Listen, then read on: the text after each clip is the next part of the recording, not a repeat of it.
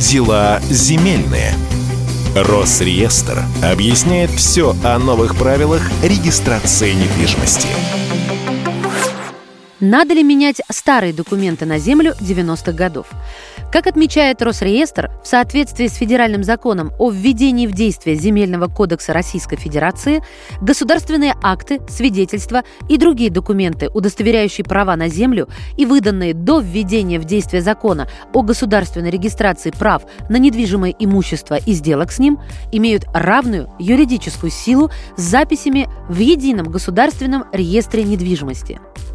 Иными словами, указанные документы подтверждают наличие у обозначенных в этих документах лиц прав на земельные участки. Такие права считаются ранее возникшими. Государственная регистрация ранее возникшего права на земельный участок проводится по желанию правообладателя, однако только в том случае, если он не планирует его продать или подарить.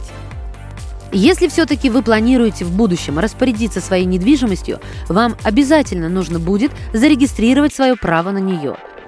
В этом случае вы можете одновременно подать в орган регистрации два заявления о регистрации ранее возникшего права собственности на земельный участок и о регистрации перехода права к покупателю или одаряемому – для регистрации ранее возникшего права вам нужно обратиться в МФЦ, представить соответствующее заявление, документ, удостоверяющий право на землю, например, свидетельство на землю старого образца, постановление о выделении вам земельного участка, а также оплатить госпошлину.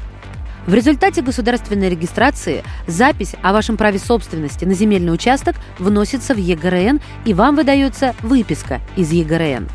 Помимо включения в ЕГРН сведений о вашем земельном участке, как о ранее учтенном, вы можете поставить участок на государственный кадастровый учет. В результате в ЕГРН также будут внесены сведения о местоположении такого земельного участка.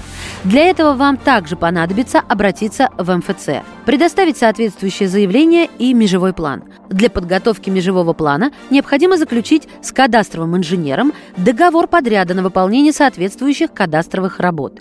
В результате осуществления кадастрового учета заявителю выдается выписка из ЕГРН с указанием в том числе присвоенного земельному участку кадастрового номера.